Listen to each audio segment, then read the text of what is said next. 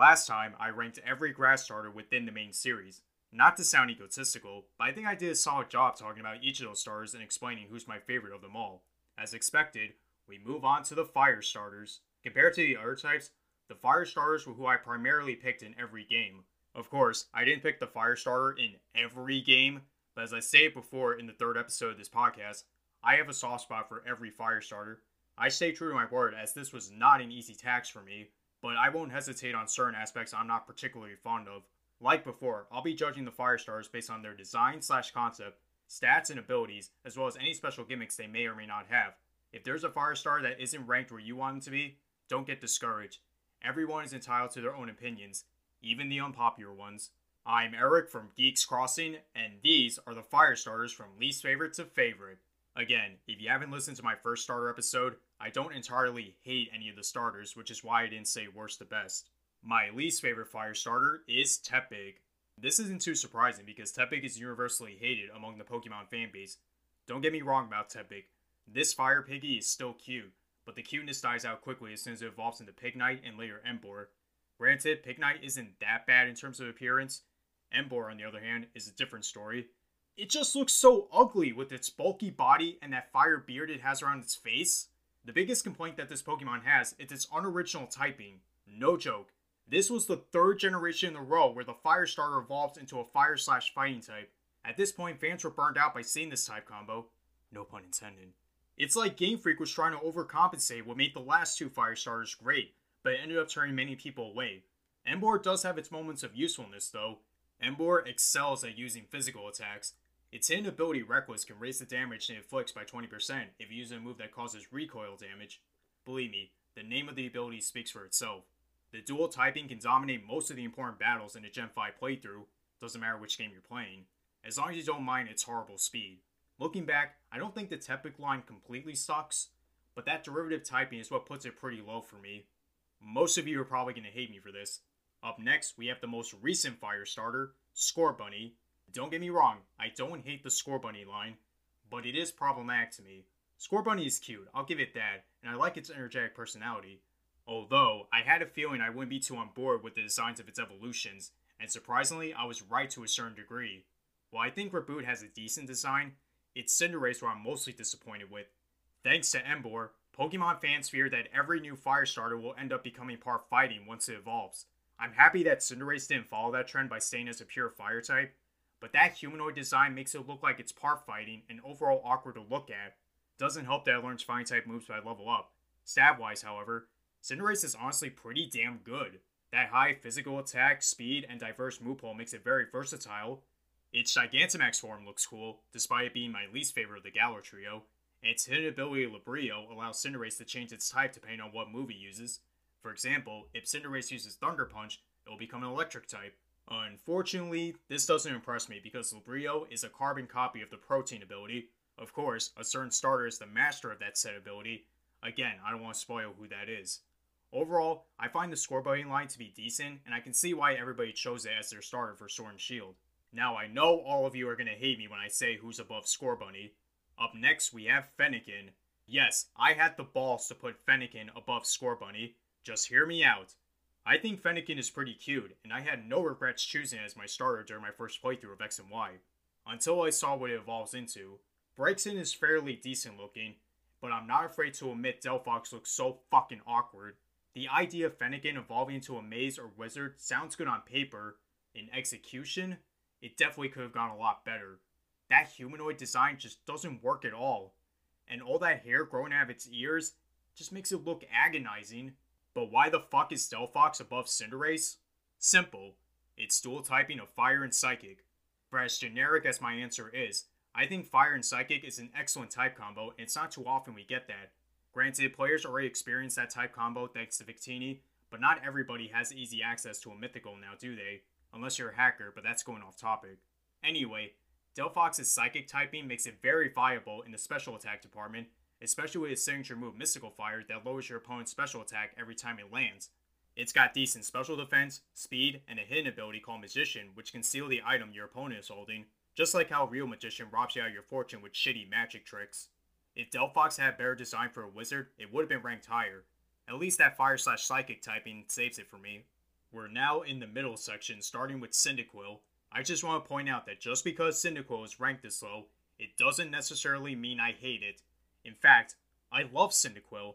It's cute for, uh, whatever the hell Cyndaquil is. According to the theory that every fire starter is based off the Chinese zodiac, Cyndaquil is based off of Rodan.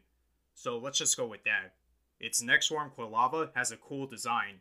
In fact, most people tend to agree that Quilava has the best design out of the entire evolution line. Its final form, Typhlosion, looks so badass. Definitely my favorite of the Johto starters. Looking at its stats, Typhlosion is built more around special attack and has decent speed and special defense as well. Its hidden ability, Flash Fire, powers up its fire-type moves every time it gets hit by a fire-type move itself. Not the best ability, but it can help any special attack and fire-type moves you run. As much as I love Typhlosion, it does have its share of problems. Being a pure fire-type was good for its time, but it has limited access to stab moves. And its move pool is mostly centered around physical moves, which doesn't make sense. At least Cinderace had a more consistent move pool. Regardless, I still love Typhlosion, but there are other fire types that do its job better in my opinion. Next up, we have Litten. What can I say? I love fire types, and I love cats. So this was a match made in heaven for me. I knew Litten was going to be my starter as soon as I got Sun and Moon, and it did not disappoint me whatsoever. First off, Litten is adorable. Its next form, Torracat, has one of the best designs for a middle stage starter. Like Quilava, fans often regard Torracat to have the best design in its evolution line. Then we have its final form, Incineroar. There's a lot of mixed opinions that center around this Pokemon. People either love it because it's based off of Wrestler and how fucking badass it looks, or hate it because they made Litten bipedal and that wrestling motif makes it look like a fighting type. Personally, I love Incineroar. It's got a unique typing of Fire and Dark, which are two of my favorite types. It excels in unleashing physical attacks and has great bulkiness. Its signature move, Darkest Lariat, can come in handy against setup moves that increase defense or evasion, and its exclusive Z move, Malicious Moonsault, perfectly captures the wrestling motif Incineroar accentuates. The only real problem it has is having horrible speed, but even that's not too bad. Nowadays, people rely on Incineroar for its hidden ability, Intimidate, which lowers the opponent's attack power every time it's sent out. I use Incineroar all the time in double battles because of that ability. Still, I can't be the only one that's pissed off that we didn't get a chance to see Ash's Incineroar in action during the end of the Sun and Moon anime. Regardless, I love the Litten line, and it almost made the top three for me. Speaking of which, it's time to begin the top three with Torchic. As far as I'm concerned, Torchic is considered to be the best fire starter in the entire series, and I don't blame those people because I love the Torchic line so much. It starts off as a cute little chick, then it evolved into the edgy Combuskin, and finally into the kick-ass and menacing Blaziken. This was the first original fire-slash-fighting type we've been exposed to. Fuck off, Emboar. Like most people, my first time seeing Blaziken was Harrison's from the Pokemon anime. It looked so fucking cool, and I wanted to use it for myself. So I used Torchic during a playthrough of Sapphire, and I wasn't disappointed. Looking back, I'm glad I chose a fire starter during that run because I didn't realize Hoenn had a very low selection of fire types. Looking at Blaziken's stats, it has amazing speed, physical, and special attack. In X and Y, Blaziken was the only one of the Hoenn starters to receive a Mega Form, where it gets faster after each turn thanks to the Speed Boost ability. Hell, even if you don't Mega Evolve it, Blaziken still has Speed Boost as a hidden ability, which makes it a huge threat. I remembered a month or two before X and Y, players had the option to get a Torchic with Speed Boost via Mystery Gift as soon as the game's release. To be honest, I didn't use it during my first playthrough of X because I already had two fire types on my team, but after I beat the main story, I proceeded to destroy people in Wi-Fi battles with my fast as fuck Blaziken. Again, I have to thank all you data miners out there for letting us know that Torchic and the rest of the Hoenn starters are coming back for the Crown of Tundra D L C. The runner-up for my favorite fire starter is Chimchar. This may be a bit controversial to put Chimchar above Torchic, but I'll get to my reasons soon. I think Chimchar has a cool looking design for a fire monkey. Its evolved form Inferno also continues that cool trend, and it gets even better once it fully evolves into Infernape. Despite being another fire slash fighting type, I love Infernape, with its slim and athletic body as well as a large flame growing out of its head. Honestly, I think Infernape has a better design than Blaziken. Admittedly though, Infernape's stats are a little bit inferior to its predecessor. Just like Blaziken, Infernape excels at speed, physical, and special attacks, but slower than Blaziken, which is why he's not used that much in competitive play. Its hidden ability Iron Fist gives Infernape an extra boost in power if it uses any punch moves. This includes moves like Fire Punch, Thunder Punch, and even Mach Punch, which is one of those priority moves. So at least Infernape does have that to make it more diverse. Hell, Infernape isn't nearly as broken, which is why I prefer it over Blaziken. I can't forget about Ash's Infernape. As a Chimchar, it was released by Paul, then joined Ash's team to reach new heights. Infernape is without a doubt the best starter to use in Platinum, and it's not just because Sinnoh has a scarce selection of fire types. I mean, there was only five new fire types added during that time, and three of them were part of the Chimchar line, which is a damn shame. Infernape may not be the best fire slash fighting type out of the trio from a competitive standpoint, but its design and reasonable stats is what makes it my second favorite fire starter. I'm sure we all know who number one is. My favorite fire starter of all time is Charmander. I'm sorry for having such a generic and obvious choice, but I can't help myself. I love this flaming salamander so much. Charmander has a simple but very cool design to accentuate its motif. Its next form, Charmeleon, is pretty much a bigger version of Charmander, but still pretty cool. And of course, we have its final form, and the main reason why Charmander is ranked so high, Charizard. You know, I know, even Game Freak knows how fucking overrated Charizard is. I can't help it though, that dragon-like design really captured my attention, and I'll get to a certain joke eventually. Ash's Charizard from the anime was one of the biggest contributing factors for my love towards this Pokemon. After going through its disobedient phase, Charizard became one of Ash's strongest and most reliable Pokemon to this day. Besides Ash, Charizard was prominent in many other incarnations within the anime. There was Red's Charizard in Pokemon Origins, Alon's Charizard from X, Y, and Z. Hell, even Leon's Charizard in Pokemon Journeys is starting to pique my interest. Oh yeah, Kiawe has a Charizard too if anyone still gives a shit about Sun and Moon.